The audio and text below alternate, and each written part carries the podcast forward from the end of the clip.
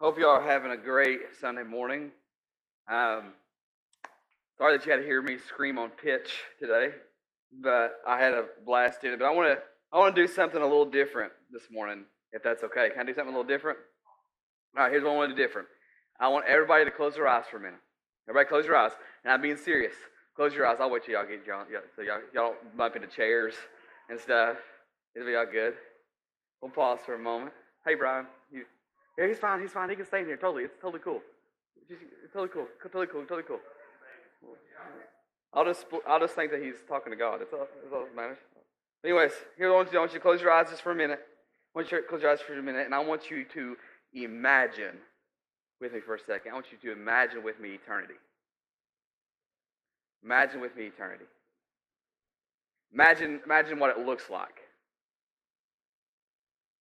What, what do you see? What do you see in eternity?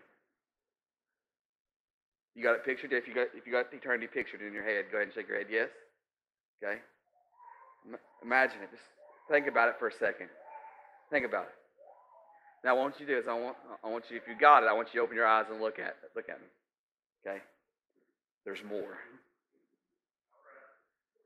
There's more, but probably not in a way that you that you that you think. All right, probably not in a way that you think, because there, let me, I'll just this. There's last week I quoted some philosophers, including the great philosopher Eminem. You don't know if you remember that. Um, I might get her to laugh more often. That's awesome. But so I'm gonna, I'm gonna quote a couple more philosophers real quick, if that's okay. okay. So philosopher Ludwig Wittgenstein. Hope I said your name right. I mean, not that he would know because he's dead, but you know, sorry. So sorry if I butchered his name and you're in his family.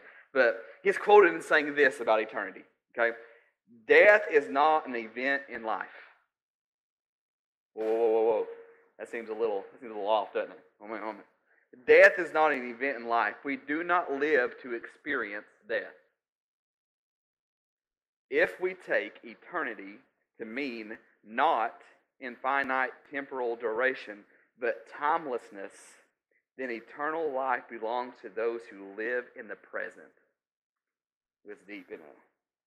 Deep. You know, what this? Henry David Thoreau said this once. He said, You must live in the present. Launch yourself on every wave. Find eternity in each moment. Well, Pastor D, I don't know if I agree with those philosophers. Well, I honestly think they were onto something. You want to know why? Because our friend, John, records Jesus talking about eternity once. Right? He records Jesus talking about eternity. Like Jesus had just Jesus had just talked to his disciples about persecution and sorrow. That there, like you, in life, you will have sorrows, but in the midst of that sorrow, you will experience what true joy is. And I want you to, and I want you to listen to what Jesus, how Jesus ends that little section.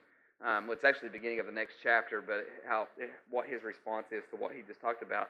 And he begins to pray, and this is what this is what John records Jesus talking about in eternity. In John 17, starting in verse 20, says, When Jesus had spoken these words about the persecution, about the sorrow, about being filled with joy, that joy even in the midst of those things, when Jesus had spoken these words, he lifted up his eyes to heaven and said, Father, the hour has come. Glorify your Son, that the Son may glorify you. Since you have given him authority over all flesh to give eternal life to all whom you, get, you have given him. Now, let me, let me some pause right here just for a second. Who gives eternal life? God. Since you have been given authority, since you have given him authority over the flesh, so give to give eternal life to all whom you get, have given to me, and this is eternal life, that they know you, the only true God, and Jesus Christ, whom you have sent.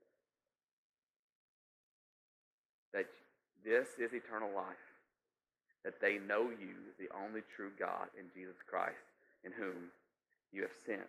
And I wonder that maybe eternal life is not a quantity to be received in the future, but a quality to live in today.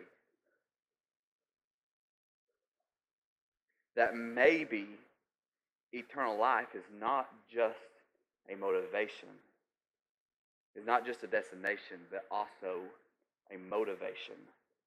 Eternal life is not just a destination, but also a motivation to live for Christ in this moment, and this moment, and this moment, and this moment that's coming in five minutes. What if eternal life is not about a destination that we go to, but a thing that we live in today? Maybe the way we get ready for the destination is living like it's already here. Like living in what we said last week in our one crowded hour. You can go on to the next one. Our one crowded hour. Living sold out for the kingdom. Living in this moment. What if we started living like eternity is where we are and that it currently surrounds us? How differently would you live? I think the mistake we make, honestly, is that we go through life believing eternity is something that we get in the future. And it's not something that surrounds us. I wonder if we realize, if we really believe in what, what if we grasp that eternity is so close that we could reach out and grasp it now. Like Derek, you're freaking me out. It's okay little freaky doesn't hurt by. Let me give you an example. There's a story in the Bible. Anybody know Stephen? Okay, so Stephen was preaching the gospel, and, and he gets arrested for preaching the gospel. And they, when the religious leaders start to, um, when the religious leaders start to question him, he gives them this like the, it's like 14 chapters of worth of a sermon. It's really just one, but it's like this massive, long sermon. And I'm going to start at the end of his sermon before I get to the part I want to because I love just the reality of humanity in this. Because, I mean, it almost seems like Stephen's a little bit upset. you know what I'm saying? And Stephen ends this sermon by doing something that we are told not to do to people, but it's like, this shows the reality of that people in the Bible not, aren't these super great heroes, they're people just like us. All right? And it, this is how he ends it. Why would you be so stubborn as to close your hearts and your ears to me? One translation says, Why are you being so stiff necked? It's basically like calling them out. Why are you why are you to be so stubborn, calling them names, to close your hearts and your ears to me? You are always opposing the Holy Spirit, just like your forefathers. Ooh, he's about to call them out. Woo! Which prophet was not persecuted and murdered by your ancestors? Name just one. They killed them all, even the ones who prophesied long ago of the coming of the righteous one, talking about Jesus. Now you follow in their steps and have become his betrayers and murderers. Like, can you, can you imagine the religious leaders circling him up right there and just like, uh huh, keep, keep talking.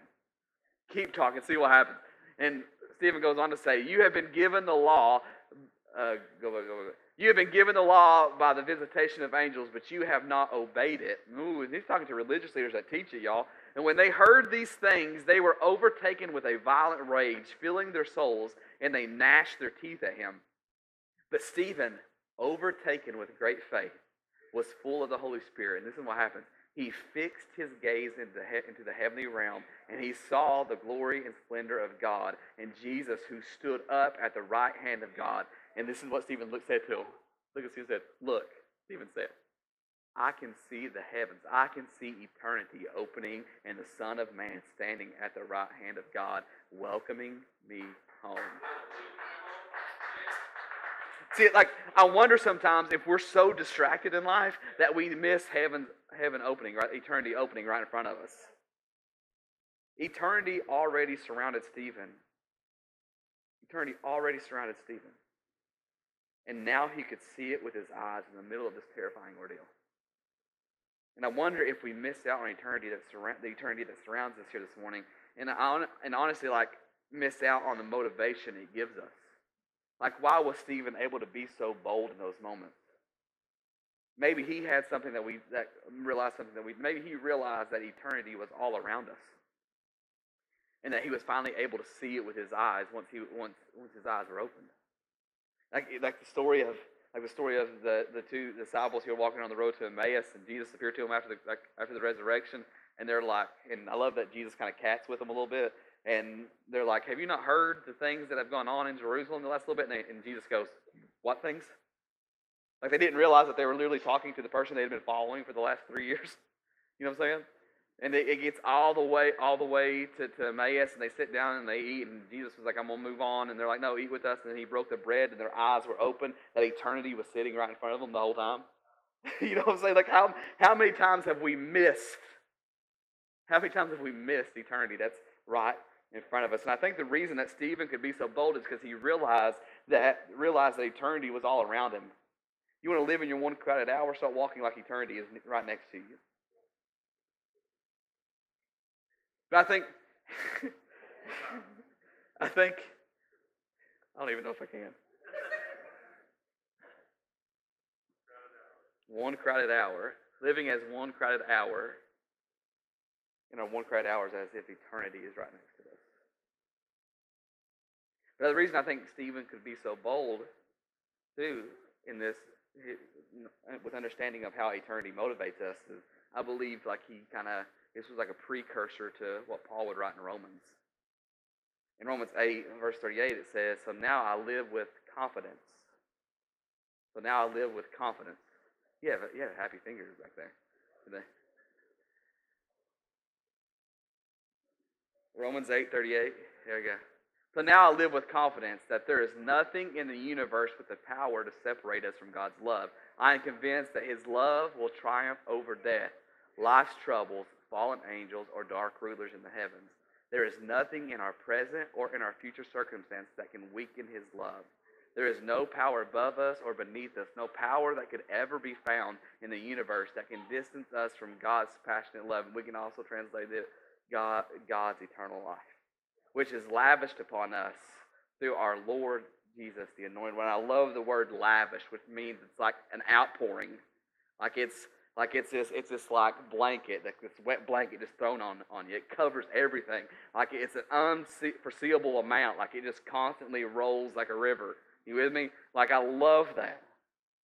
So if if Jesus said that eternal life is to know the Father to know the Father and the Christ in which He sent, meaning that eternal life is the fact that we currently are in the presence of God and His Son and our Savior, means that eternity motivates us to live fearless. To live fearless. Because guess what? Eternity, eternity or eternal life, that really, let's be honest, if you haven't caught on yet, is here today for us as believers. Like we can walk in it today. Here's what this means that, that you can walk in whatever God is calling you to, no matter how many fears or doubts you have, and guess what? You will still be victorious. Because there's nothing that can come against you. Eternity, eternity motivates us to live fearless. Because you have received this new life. Receive this new life of eternity in salvation. This life gets you out of hell into heaven, but the eternity that comes with it. Eternity will make you a force for heaven here on earth. Because you have nothing to lose. You with me? You have nothing to lose. So if they take my life? To live as Christ and to die as gain. Why? Because you'll be with Jesus. okay? Eternity will make you a force for heaven here on earth. So let's you mind if I rewind just a little bit here? Listen to this. If We go back to Romans 8, verse 31. It says, So what does all this mean? If God has determined to stand with us, tell me, who then could stand against us?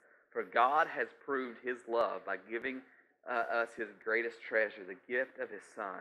And since God freely offered him up as a sacrifice for us all, he currently won't withhold from us anything else he has, has to give.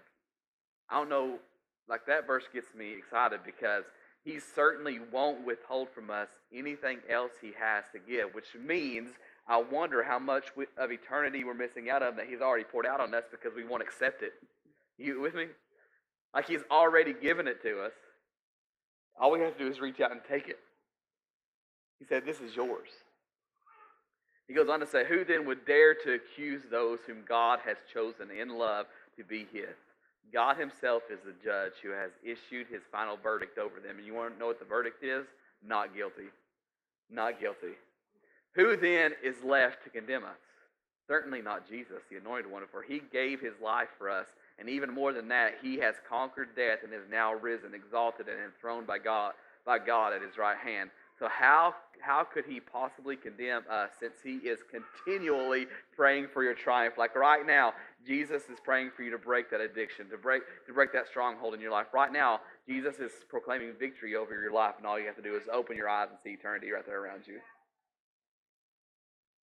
Who could ever separate us from the endless love of God, of God's anointed one? Absolutely no one. For nothing in the universe has the power to diminish his love toward us troubles, pressures, and problems are all are unable to come between us and heaven's love. What about persecution and deprivation and danger and death threats? No, no, no, no. For they are all impotent to hinder omnipotent to omnipotent love. Even even though it is written all day long we face death threats for your sake, God. We are considered to be nothing more than sheep to be slaughtered. Yet even in the midst of all these things, we triumph over them all. For God has made us to be more than conquerors and he, he, has, he has demonstrated love. His demonstrated love is our glorious victory over everything. so now I live with this confidence. There is nothing in the universe with the power to separate us from God's love. I'm convinced that His love will triumph over death, life's troubles, fallen angels, dark rulers in the heavens. There is nothing, our, nothing in our present or future circumstances that can weaken His love. There is no power above us or beneath us, no power that could ever be found in the universe that can distance us from God's passionate love, which He lavished upon us through our Lord Jesus, the Anointed One. Eternity will make you a force for heaven here on earth. Because nothing can separate us, nothing can come between us, nothing can come against us, nothing, like Sarah was talking about earlier in the song, like even when the devil comes at you and throws things at you saying you're not good enough, you're not worthy enough, look at you, look at that sin you got in your life. Guess what Jesus said? Not guilty. He looks straight in the devil's face and go, You better shut up before I punch you in the mouth again. Wait, that's coming at the end of Revelation. Right? Your day's coming. Your day's coming. Let me show you what else living in eternity also does. What's this? Whatever you do, work heartily as for the Lord, not for men. This is Paul writing a letter to the church of Colossae, which really is a letter to us. Whatever you do, work heartily as for the Lord, not for man. Knowing that from the Lord will, you will receive the inheritance as your reward. You are serving the Lord Christ. And here's what eternity does eternity stirs us to be pleasing to God, to live a life pleasing to God. This tells us that no matter what we do, we can do it for the Lord. No matter what your job title is, where you work, or what you're going through, guess what? Eternity allows those things to become your ministry. In whatever you do, you're going to do it for the glory of God, not for man. Which turns that you mopping the floors as a janitor, as a custodian, into a ministry. It turns you teaching into a ministry. It, tur- it turns you pushing numbers for a ministry. Whatever your job job is now as a believer with eternity, living in eternity now, living in your one crowded hour now, it makes that job, makes whatever you're doing a ministry. And so if we start thinking of it as a ministry, guess what? We will totally be walking pleasing to God and not to man. See, Paul in another letter, Paul another letter says this, and this is something that I really struggle with. It's because I'm I'm my love language is words of affirmation. So if you tell me, oh man, that that rock, Derek, I'm like, yeah, my head gets real big. because That's my that's my thing. So there's do it in spurts, okay? My my love language is to hear I'm proud of you. Good job, great job, great job. And a lot of times that was my tendency because even like even I had a conversation with the, um, pastor of the church I was at before, and just said, you know, sometimes I wonder if you know that verse says it says work on this verse and it says work unto the Lord as if, work unto man as if you were working to the Lord. A lot of times I find myself catch myself working for man as if he was the Lord because that's I want to seek approval of people because that's my love language. And I have to be careful. And I go find verses like Galatians 1.10 that says, for I, I have to ask myself this, for am I now seeking the approval of man or, or of God? You know what I'm saying? Or am I trying to please man? Because if I were still trying to please man, I would not be a servant of Christ. You know what I'm saying? Like that's a huge struggle with me. Because here's the deal: if you live by the approval of others, you will die by it.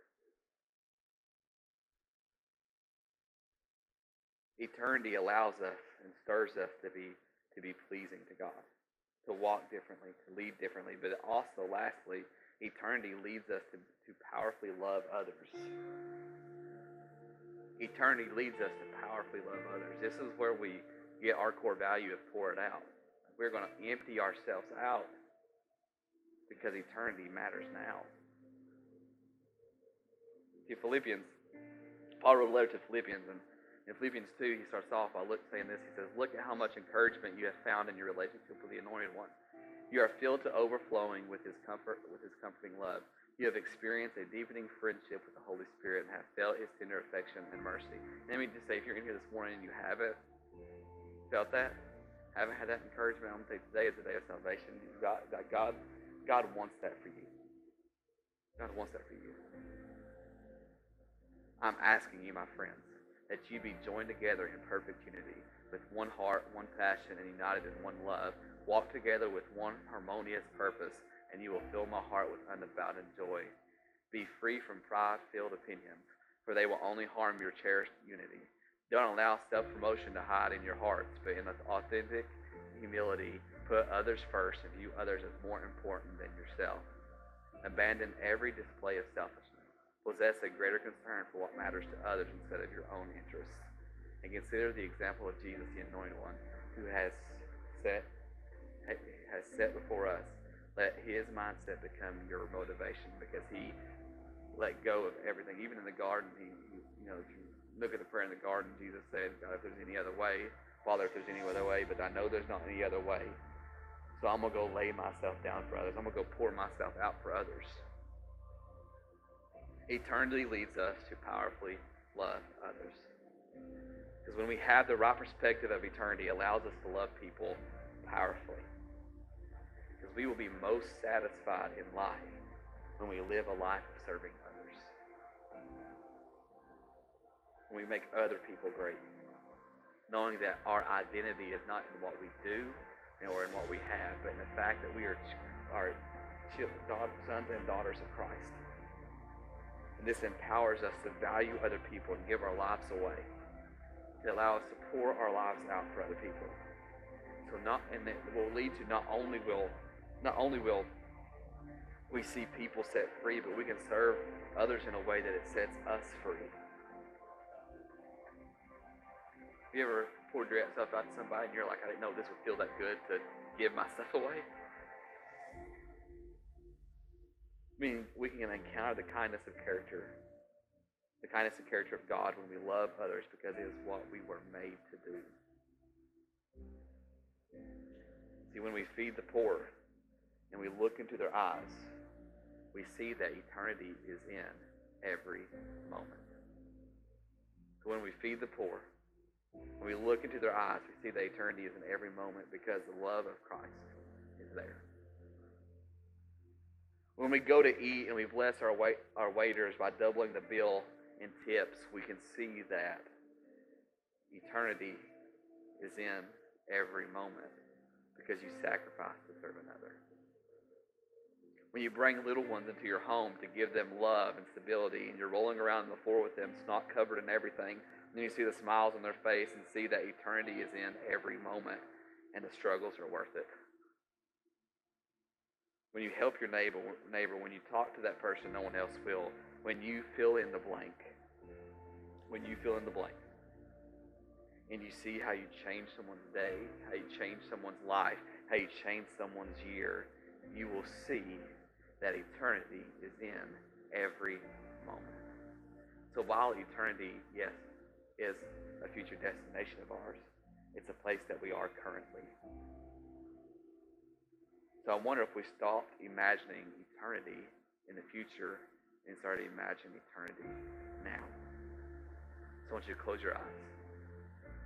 And I want you to imagine with me for a minute. What does eternity look like for you For some of us in this room, it may be one of those one of those, hey, today my eternity looks like me accepting Jesus for the first time. Or my eternity today looks like me turning my life back around to Him. Maybe your eternity, maybe your eternity does look like you being sold out. You wanting to live in your one crowded hour. This is how you do it. You keep your eyes fixed on Jesus, the author and the perfecter of our faith, lifting all praise to Him. We talked about last week. Live, live as if eternity is present by asking this question. This is the question. If you're taking notes, I'll let you open your eyes and you can write this question back down, okay? What does love require of me today? What does love require of me today? So imagine eternity as if it were today. What does that look like?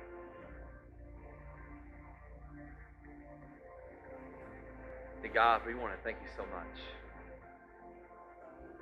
that you have right now, presently, eternity's gates are open wide to us. Scripture talks about it constantly rolling out blessings to those who follow him.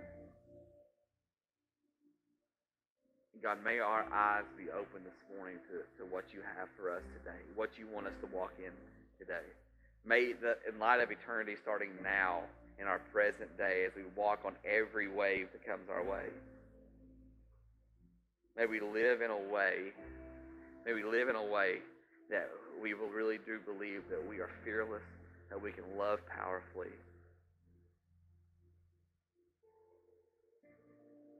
May we live as if eternity is right by us, surrounding us. May in everything we do it be praise. Because eternity is right here.